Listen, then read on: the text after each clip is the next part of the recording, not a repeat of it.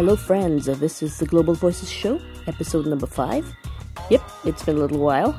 The date is August 20th, 2007, and I'm Georgia Popplewell coming to you from Trinidad and Tobago in the Southern Caribbean. Visit us on the World Wide Web at globalvoicesonline.org.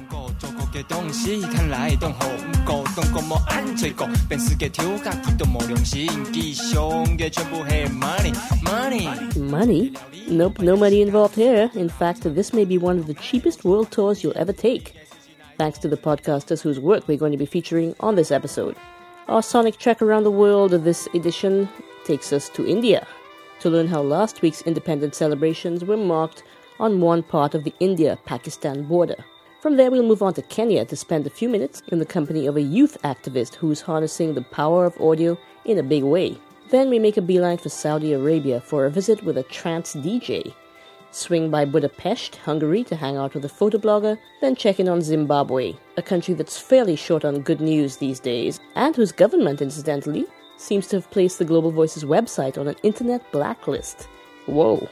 And then we round it all off with a lesson in Korean, but what better way to start the show than with an excerpt featuring the meal they call the most important of the day breakfast.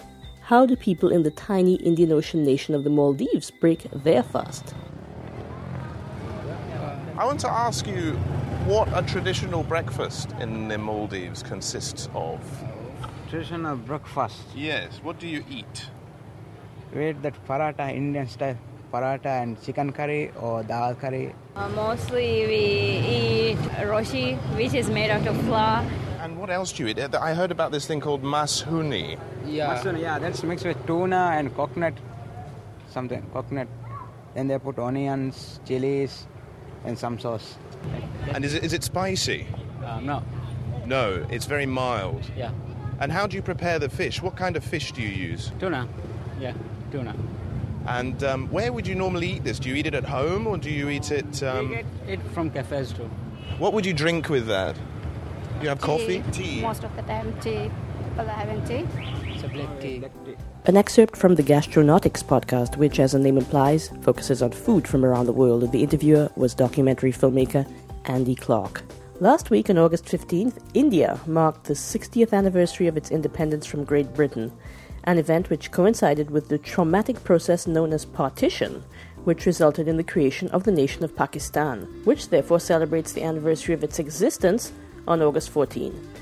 Relations between the countries over the years have been decidedly strained. On the August 13 edition of the Padmasti podcast, however, host Ruchi highlighted one instance where India and Pakistan were attempting to mark the two anniversaries by coming together in song with a bit of Bollywood in the mix. Well, here's more on Independence Day with a Bollywood connection. Well, now here we have a unique style of celebrating Independence Day at Wagah border. There will be no gunshot but lots of music. Musicians from both the countries will be lending their voice for this program. Artists like A.R. Rahman, Rahat Fateh Ali Khan, Atif Aslam, and Shafkat Ali would be performing from 11 pm on August 14 to 1 am on August 15th. The show will be telecasted in both the countries for people across the borders to witness and realize the reason behind an endeavor put by Rakesh Gupta, secretary of NGO Roots to Roots, to bring harmony between the two countries. Bollywood star Shah Rukh Khan and Juhi Chawla and former Pakistani cricketer Wasim Akhtar and Pakistani designer Shaina Malik will also be present to host the event. Well, that's indeed a good step towards the India Pakistan peace process. Padmasti. Also in that episode, Michael Jackson's older brother comes to Bollywood, and a review of the hot new film Chak de India. If you've seen the film The Constant Gardener, one of the images that may have stuck in your mind is perhaps that of the vast, sprawling shanty town of Kibera in the film's opening scene. Our next excerpt was recorded in Kibera, which is located in Nairobi, Kenya, by a young activist who's part of a program called Juveniles Using Media Power, or JUMP. Here is Kefa to tell us what Jump is all about. Hello, listeners. My name is Kefa, and I'm speaking to you from Jump Station Kibera. This is episode one. The Jump vision in Kibera actually is to bring together 70% of uh, the young people in Kibera into joining the other colleagues, the other jumpers all over the world, into raising awareness on HIV and AIDS and reaching a wider audience.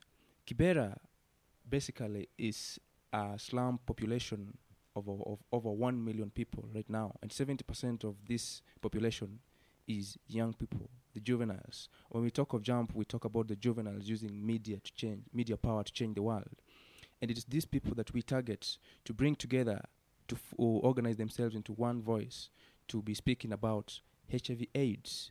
So far, this population, as a slum population, has been facing several uh, problems. One of them being HIV AIDS. Two years ago, Kibera was uh, having an infection rate of around 36%. That was like the highest in Africa by then, same as Botswana. And now it's decreasing considerably.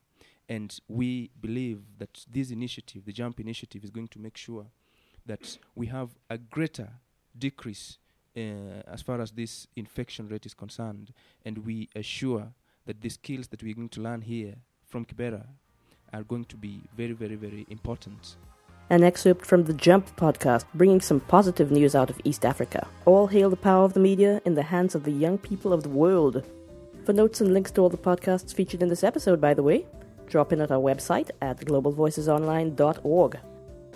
There are better places in the world than Saudi Arabia, apparently, to ply your trade as a DJ. In the next clip, we hear from Saudi Arabian DJ Momo, who was interviewed recently on the Mideast Youth podcast. When I went back home in, in August 2000, that was just a year before the um, uh, event of September 11, the unfortunate event of September 11. Uh, uh, it, it, it was so bad because, um, as, as, as, as I've mentioned, music had been um, my passion all my life, and um, I've spent um, a beautiful nine years in the United States, um, uh, almost a decade uh, of my uh, my um, uh, my life over there, and um, uh, listeners in this kind of music, trance music and house and so on in Saudi Arabia, is so limited. Um, it's unacceptable sometimes because it's something new. Uh, I couldn't make a living out of it, but you know what? Money isn't important. My heart is in it, and it's something I will always love for the rest of my life. Saudi Arabia's DJ Momo interviewed on the Mideast Youth podcast. I'm a pretty keen amateur photographer, so I was quite inspired by the latest episode of Buddhacast, in which host Drew Leifheit interviews photoblogger Balint Hamvas, who has set himself the task of documenting random streets in his native city of Budapest. In this clip, Balint reveals the science behind the apparent randomness. And um, I'm wondering why uh, why did you choose this this area today? Uh, this is sort of uh, uh, random. I mean, I have a database of all the streets of Budapest, and first I picked the streets absolutely randomly. The thing is that obviously in the outskirts are much bigger, so there are lots of streets, but not really things are not really happening there. So I became sort of uh, uh, systematic, and I choose one uh, district every week, and I then choose randomly from that, that district. So I just went to my computer and I, I just sorted all the streets of the sixth district, and then this one came up first. So that's the science behind. the choice. Gotcha. Okay, uh, Balint, I'm going to let you take some photographs, and um, maybe I'm going to get you, get some sound of you taking the photographs, All and then uh, we'll be able to have a little more of a chat. Go to it. An excerpt from Buddhacast. On August 14th, Silence Genty released the latest edition of the Africa Files The Pulse, the podcast he hosts on the Rabble Podcast Network. That day also happened to be his birthday. Happy belated silence. Yet he admitted that the joyousness he felt at having lived yet another year was tempered somewhat by the show's focus on his native Zimbabwe, where the social and political situation is worsening by the day. As Silence points out, however, here and there you still find a few glimmers of hope. So today, it should be a happy day for me. In some ways, it is. I'm happy another year has gone by. I've been blessed enough to do so many things, uh, including being here with you today. But a part of me is really not in a celebratory mood because, as I said, uh, because of issues relating to, to, to my homeland, uh, we, we definitely need a resolution to the Zimbabwean crisis. Not tomorrow, not today, but yesterday the, the current leadership has failed to enable an environment where the average person has access to the basics of life, you know, food, shelter, medication. However, despite all the gloom and, and doom that surrounds Zimbabwe, there is always some, some good news. Today on the show, Blue Chevney of UNICEF Radio talks to Omega Mpini, who's 13. She's a star soccer player for the Glenview Queens, which is a local girls soccer team which won the right to represent Zimbabwe at the 35th annual Norway Cup in Oslo. An excerpt from Africa Files The Pulse from the Rabble Podcast Network. The Kimchi Girls say they started their podcast to prove to the world that there's much more to the Korean language than circles and crisscrosses. In their latest show, the enterprising duo teaches us how to converse about a subject that's probably not essential to survival, but tell that to the pet lovers out there. Listen to the conversation again. 와, 저 강아지 좀 봐. 진짜 귀엽다. Wow, look at the puppy. It's really cute. 아, 저거? 아, 나 저 고양이가 더 귀여운 것 같은데. Oh, that? Uh, I think that kitten is much cuter. 어? 여기 진짜 예쁜 애완동물들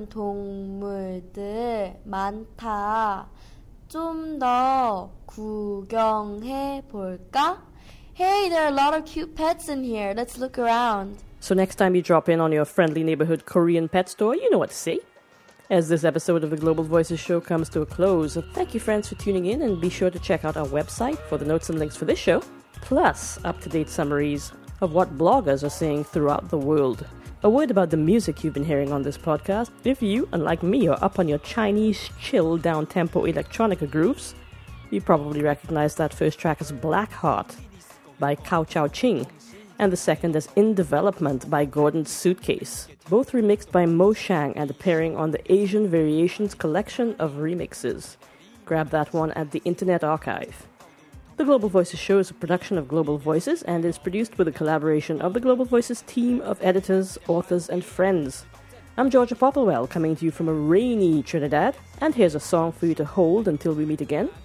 Here, from the Africa Files, the Pulse podcast, is Ingoni, a member of the urban groove movement out of Zimbabwe, with Mafaro, which apparently means joy. One could end the show on a worse note, I think. Take care. Bye.